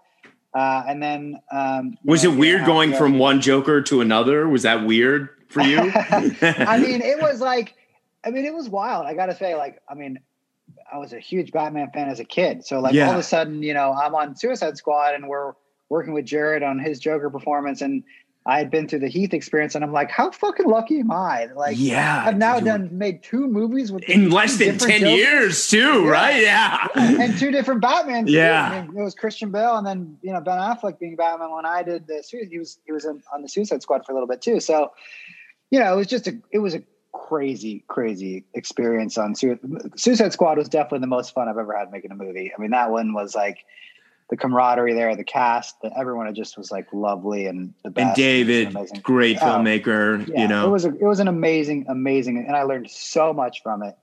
You know, and then finally, uh, you know, in 2018, um, got to be the the senior lead producer on what we call a tentpole film, which is this film called Triple Frontier. Love Triple. Um, and uh, and so that was that was sort of like a graduate. That was like finally, I for me now being the senior producer on a hundred plus million dollar movie, I was like, okay, now I now I can tell myself like I finally got there. You know, like I finally have made it. Um, and you know, I could write a book about the making of Triple Frontier. I mean, that one was also a, a very very difficult one, but but uh, another film I'm very proud of. Uh, how how are you for time? Because uh, I'm good. you know, okay. Okay, Yeah. cool. Because like I don't know if you want to do part one, part two, or we keep going. You tell just- me. We can, keep, we can keep going if you're if you're cool. I'm cool, man. Yeah. So, Yeah. so man, I'm, you know, I, I'm so curious because obviously in that time, Netflix became a thing and streaming started becoming a thing. Did Atlas start entering that space then? So we, you know, Atlas, we pride ourselves in being, you know, our goal is always to have the theatrical experience with our films. You know, Yeah. it's always sort of it's how I grew up. I've, I've, you know, I lived in movie theaters when I was a kid. It's it was like it's always, you know, I love the the idea of bringing audiences in there and letting them escape for two hours at a time and being in a different world. And so that was always our goal. And when we started making Triple Frontier, it was at Paramount. And it was one of those films that was just a troubled movie from the start. It was a Yeah. tough one. And, you know, we had actually sold that movie as a pitch to Paramount when I was still an assistant. And so now all of a sudden, you know, I'm a senior producer on the movie, and this is 10 years later. So this was a Wow. 10 year process to get Triple Frontier made and off the ground. I mean, these movies take forever. I mean, American Hustle took us eight years to get it Yeah. made from the time we sold it till we made it, and Triple Frontier was ten. So you know, it was at it was at Paramount, and it was again, Triple was one of those movies that like kind of sits in a weird place for the theatrical studio movie. It was sort of at that point, it was like a sixty million dollar movie, mid level movie. Those movies are really fucking tough to get made in the studio system. They're know, it's- it's a- impossible. They, I don't think they it happens anymore. You know. no. So we were, you know, we had a bunch of casting issues on Triple and just weird, crazy issues on Triple and that were that were happening. And at, at the time those issues were happening, the movie was at Paramount and we were always sort of trying to hit this number that they didn't want us to spend anything over. It was like I think anything over 65 million, like that was the cap they wanted to spend on the movie. And we were sacrificing so much to make the movie for that price. You know, it was just there was sacrifices being made all over the place it coincided at the same time with a new studio executive taking over. So Jim Gianopulos had just come into the studio at the same time we were having these issues on our film, and so he hadn't he didn't know what the movie was. He hadn't read Regime script, he didn't know change. what it was. Yeah. And so he was like, "There's problems on that movie. I don't know what it is. Just get rid. We're not going to make that movie." Yeah.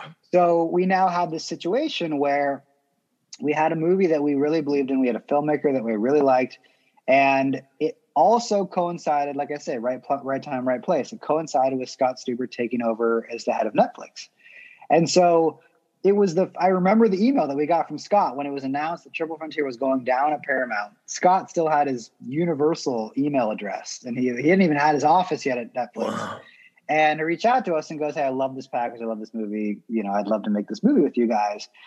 And so, thus started our Netflix experience. And at that point, you know, we were the biggest Netflix movie they had ever made. You know, we were now because because obviously Netflix, being the incredible partners that they are, essentially came to us and they said, "Just tell us what you need to make the movie the right way." You Yeah. know, like, it, and we always wanted to make that movie the old school way, which is what we did. We wanted you know, real stunts and real cars, and we didn't want to shoot the whole fucking thing on green screen. And we wanted to, and, and every location is real. And we spent, you know, out of 70 days shooting that movie, we only had three days on a stage, which was the interior of the helicopter, but everything else was, you know, when we were outside, we were really outside in the mud and the swamps of Hawaii and the crazy situations there.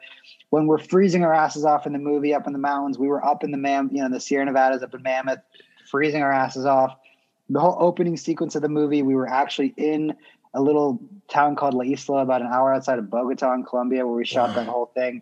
So we really went to all those places. We really shot the movie in those real scenarios. And if we were going to do it a different way, we would have been on a fucking stage with a green screen, and just it just wouldn't have felt the same, Yeah. you know. Yeah. So so we loved it, and we and Netflix gave us the opportunity to make the movie the right way, and they gave us all the resources and tools that we needed to do it.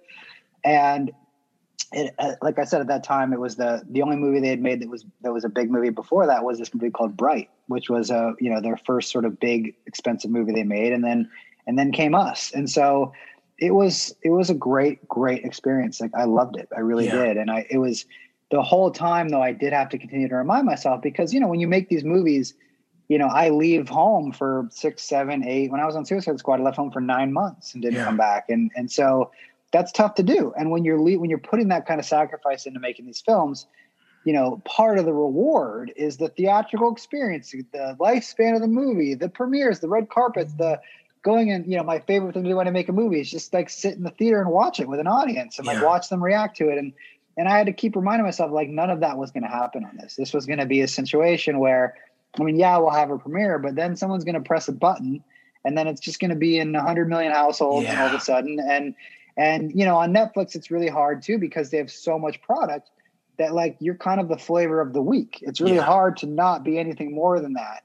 We got lucky back then. You know, this was in 2019 we released the movie, so they didn't have as much stuff. So we had a really nice lifespan on that. But now on Netflix, you know, movie comes out, it's people talk about it for two or three days, and then it's buried underneath thousands of other movies, and that's that's kind of it. You have a very very short pop on a lot of those films that, that Netflix is releasing.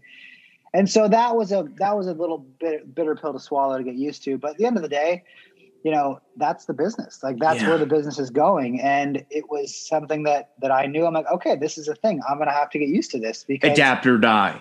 Totally, and I plan Yeah. on making a lot more streaming movies. You know, theatrical and streaming. I've got, I love both experiences now, and I've I've come to a place where yes, I would prefer my film to be played in a theater full of people on a big screen, but that's not the world we're living in now. And yeah. some movies make more sense for the streaming model, and they just do. And the and the movies, you know, that that are getting made on the streaming services, it's an amazing thing to have because those films would have never gotten made otherwise yeah. at the major studios. So, you know, a lot of people shit on the streaming the streaming situation and how it works. And to me, you know, I like to try to find the positive in it. And the positive for me, one of the major ones, is that though the, now that the streamers are making movies, we're getting an opportunity to make movies that would have been very difficult to make within the studio system prior to the streaming coming into to existence. You know? And and you and I spoke before about this, and I hope we can speak. You know, the the middle class movie, so to speak. You know, the uh, you know above five and about to sixty. You know, yeah. those are those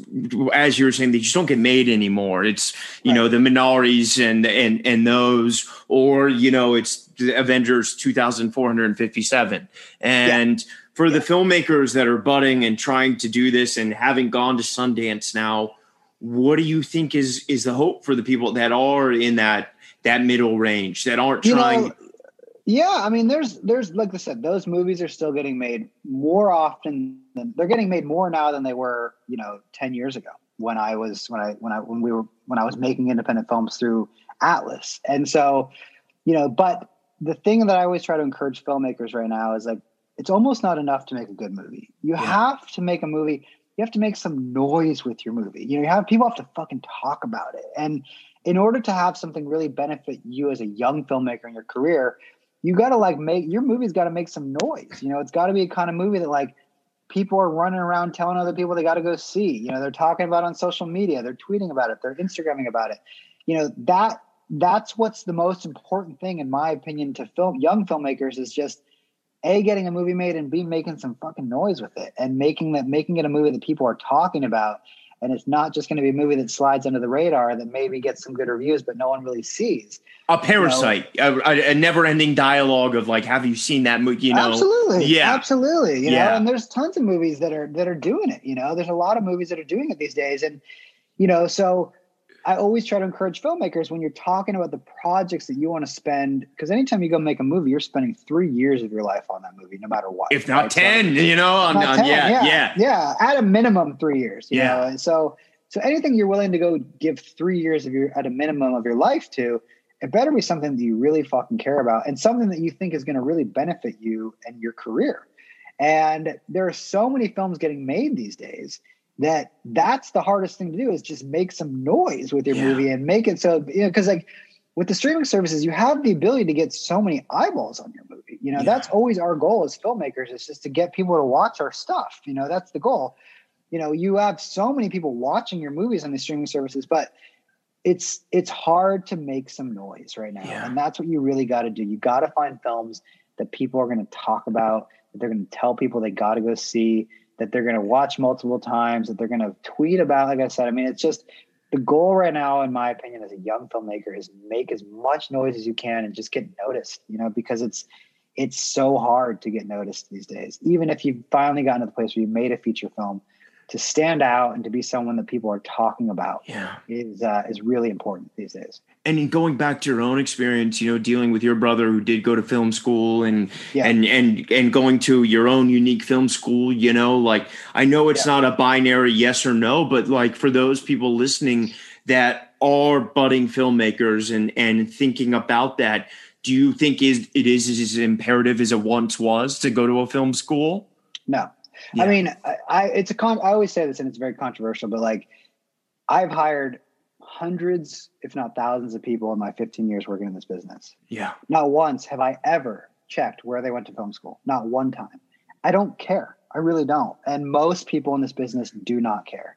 Yeah. It's about who you know and what you've done and who can I call that will vouch for you to say that you're good at your job.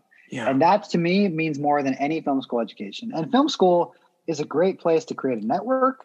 It's a great place to have an education to fall back on. If this whole film thing doesn't work out, you've at least got a degree from somewhere, which is always a great thing to have. Um, but to me, it's just you know here's an example you know like i went to undergrad and i got my my degree in film and video production and there were people that i know that went to the peter stark producing program at usc after they graduated from brooks where i grew up where yeah. i graduated for grad school. And for grad school, yeah. Yeah. And so, you know, and that's great. But let me tell you, when they graduated that Peter Stark producing program at film school, which is a great program and a great school, but when they graduated, they were two years behind me now Yeah. and a hundred thousand dollars more in debt than I was. yeah. So, and the kind of jobs that they were looking to get out of that program were the types of jobs that I got right out of. You're only going to get an assistant job right out of film school, whether you go to grad school or undergrad school. No one's hiring you. No one's going to give you millions of dollars to go produce a movie when you come out of one of those programs. Yeah. You've got to earn your. You got to. And you don't want to be 32 going up for the 21 year old job. You know what I mean? No, yeah. no. So it's a, I always tell people to be very fucking careful when you're going to grad. Grad school is an amazing thing in our business for screenwriters, for actors to, Yeah. to hone their craft. Um, there are parts of our business that I do think it makes a whole lot of sense for. For producing and for directing and for anything else in our business outside of writing and acting, you know, I just to me it doesn't make sense. It just Yeah. doesn't. And and no I one appreciate the candor on that. I fully agree. I mean, really, I, and it sounds shitty to say because people go into so much debt and they spend all this money on NYU and USC and, and all these expensive film schools. And the thing that those people usually get that's the biggest benefit to them when they get out of those is a network of people to reach out to to help them when they look for gigs. And yeah. and that is really important. You know, the, the the networking that you get done at USC and NYU and all these great film schools is is incredibly valuable. And I always tell people that you can be you can have all the tools in your toolkit to be a great filmmaker, but if you don't have a network, you're nothing. You know, your network is everything in this business. If you don't have anyone to call to get things done, or people aren't calling you to send you stuff, you're dead in the water. So yeah.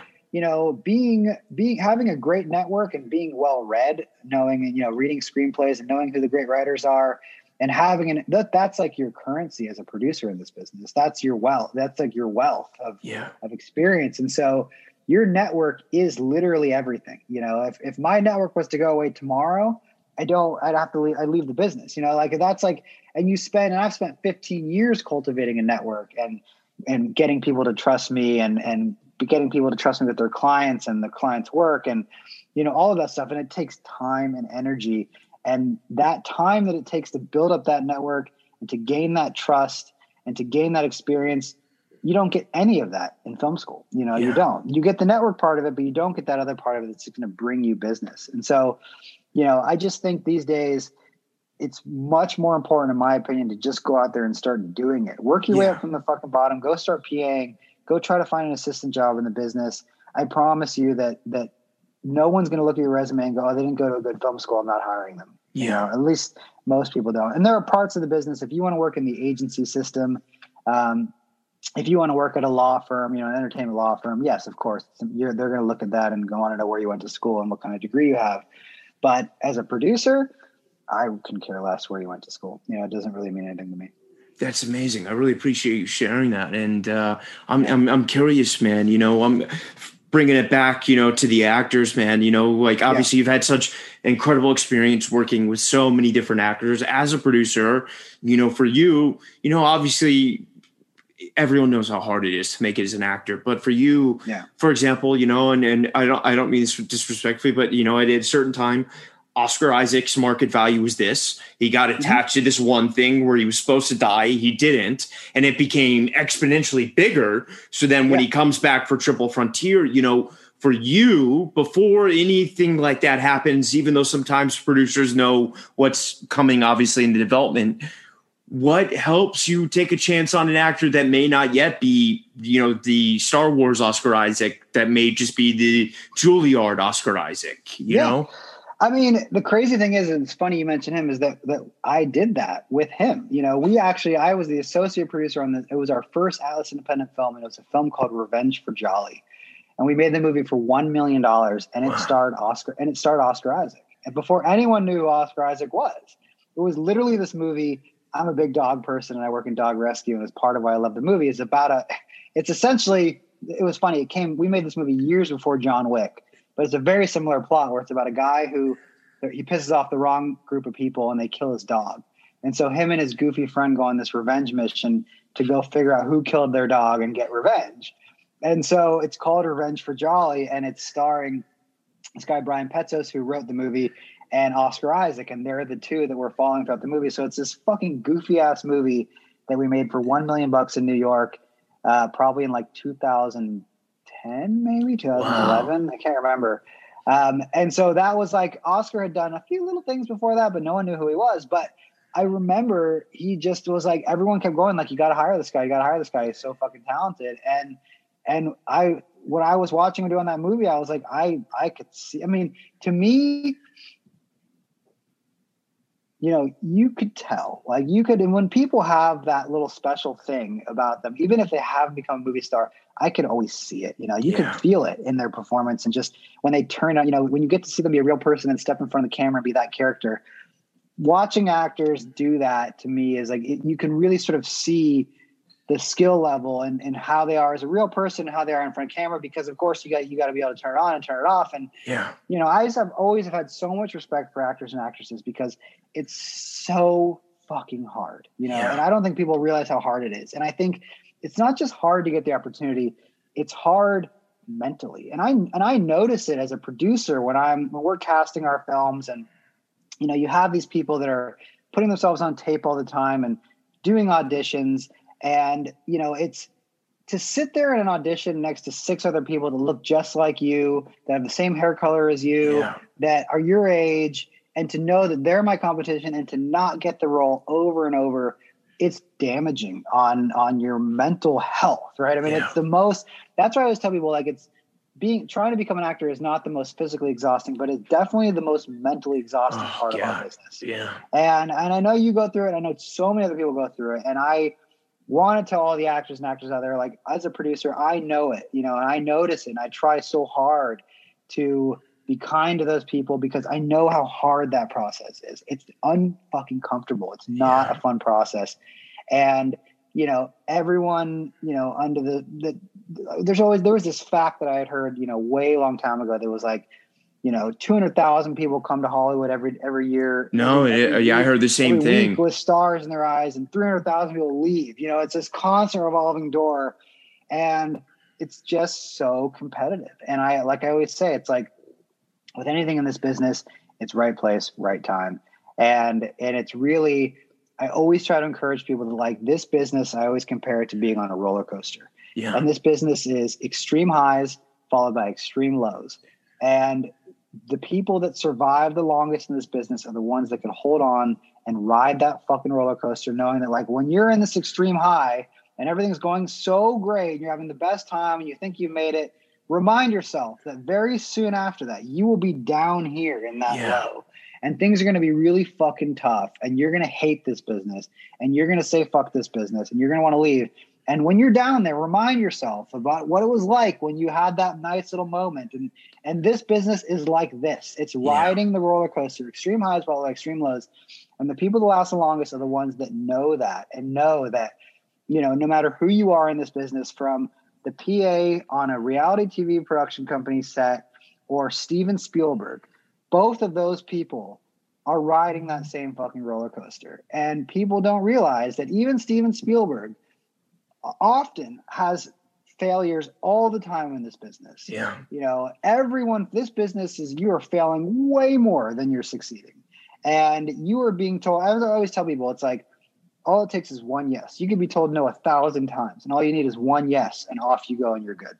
Yeah. And so, even as a producer, I get told no 50 times a week, you know, on, uh, we get told no 10,000 times to one yes, you know, yeah. and it's like, that and and that's at our level at atlas's level and so imagine you know and people that are really at the bottom they keep getting told no i always try to remind them like yes it it also happens at our level too. It happens with the chris nolans of the world. It happens with the steven spielbergs. These people are also being told no all the time and they also are going through their own failures all the time and their own they're in their own head and they're having their own imposter syndrome that's going on and all these things are happening with those people at the very top. And it's just this business, like I said, it's a fucking roller coaster. And you just gotta like hold on tight and and just know that like highs and lows, highs and lows, highs and lows.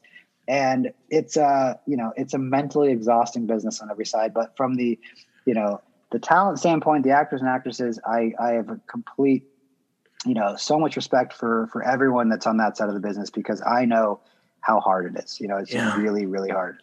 I really appreciate that, man, and and I yeah. hope you know when you know whatever you have in your slate next. When when you got Pizza Boy one to four, you're calling me for an audition. Absolutely, no. I mean, you know, I I love nothing more than being mm. able to do that. You know, yeah. like to be able to work with people that I like really respect and that are friends of mine, and like that. You know, that's always my goal. You know, you spend too much time working in this business to surround yourself by people that you don't really like spending. Yeah.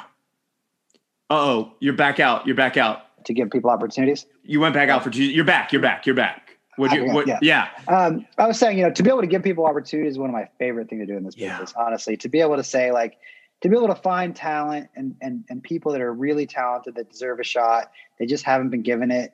You know, one of my favorite things that I get to do because I've been in this business for so long is sometimes I get to give those people those experiences yeah. and those opportunities. And it it truly is one of my favorite things to be able to do. I fucking love it. You know, it makes me feel so good. And and to be able to, you know, this is the kind of business where I always treat everyone as I will be working alongside them or maybe even for them one day, yeah. right? Because you never know. You know, I treat my interns so well because maybe they're going to be an agent representing yeah. someone that I want to work on a movie with one day. And so you know, you just never know. You just never know. And and you know, part of it comes from a, a place where I go, hey, maybe I'll need a favor from this person one day, you know, and maybe they'll want to pay it forward. So you just never know. You never yeah. know. So I, but I do, I love giving people those kind of opportunities. And it just is, you know, to be able to to break new talent is like, boy, is that something you don't get to do very often. Yeah. But when it happens, it's very, very rewarding and it, means so much to me and, and having you on man and i'm so glad simon connected us. Uh, yeah, i feel like you're my brother. Yeah. and dude,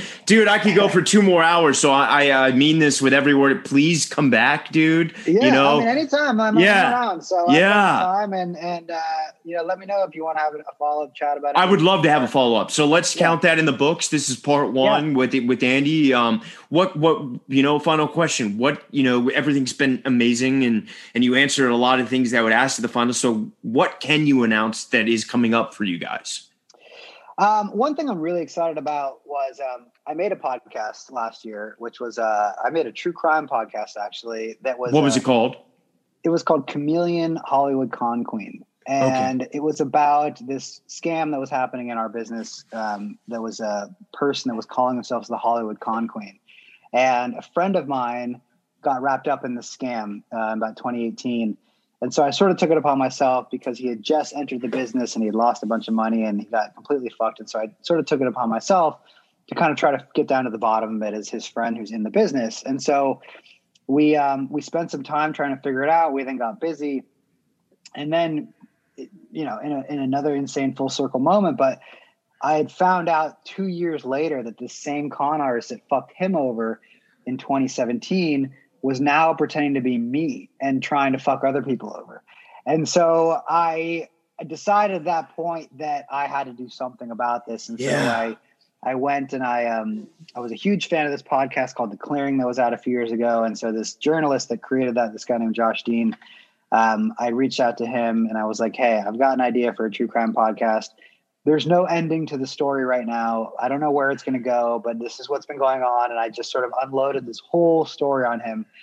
And he looked at me and he goes, Yeah, this is a fucking podcast. And so we spent last year making it. And um, throughout the course of making the podcast, you know, spoiler alert if you're going to listen to the podcast, but we ended up catching the con artist yeah. ourselves while making the podcast. So we outed him and we released his name and identity. And sure enough, six days later, we got an arrest in the UK.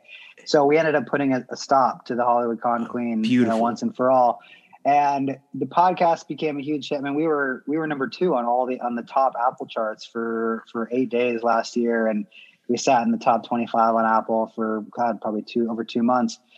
And so, you know, of course, lo and behold, you know, being in Hollywood, I had a bunch of people reaching out saying this would make a great television series as well. And so we uh, are in the middle of negotiations with a with a big streaming service to to make the scripted version of oh. the, the, television show. So it's been a it's been a crazy three year journey on that project for me, but um, but one of the most rewarding just because we I got to sort of play armchair detective yeah. and catch a bad guy, and then now go make a show about it.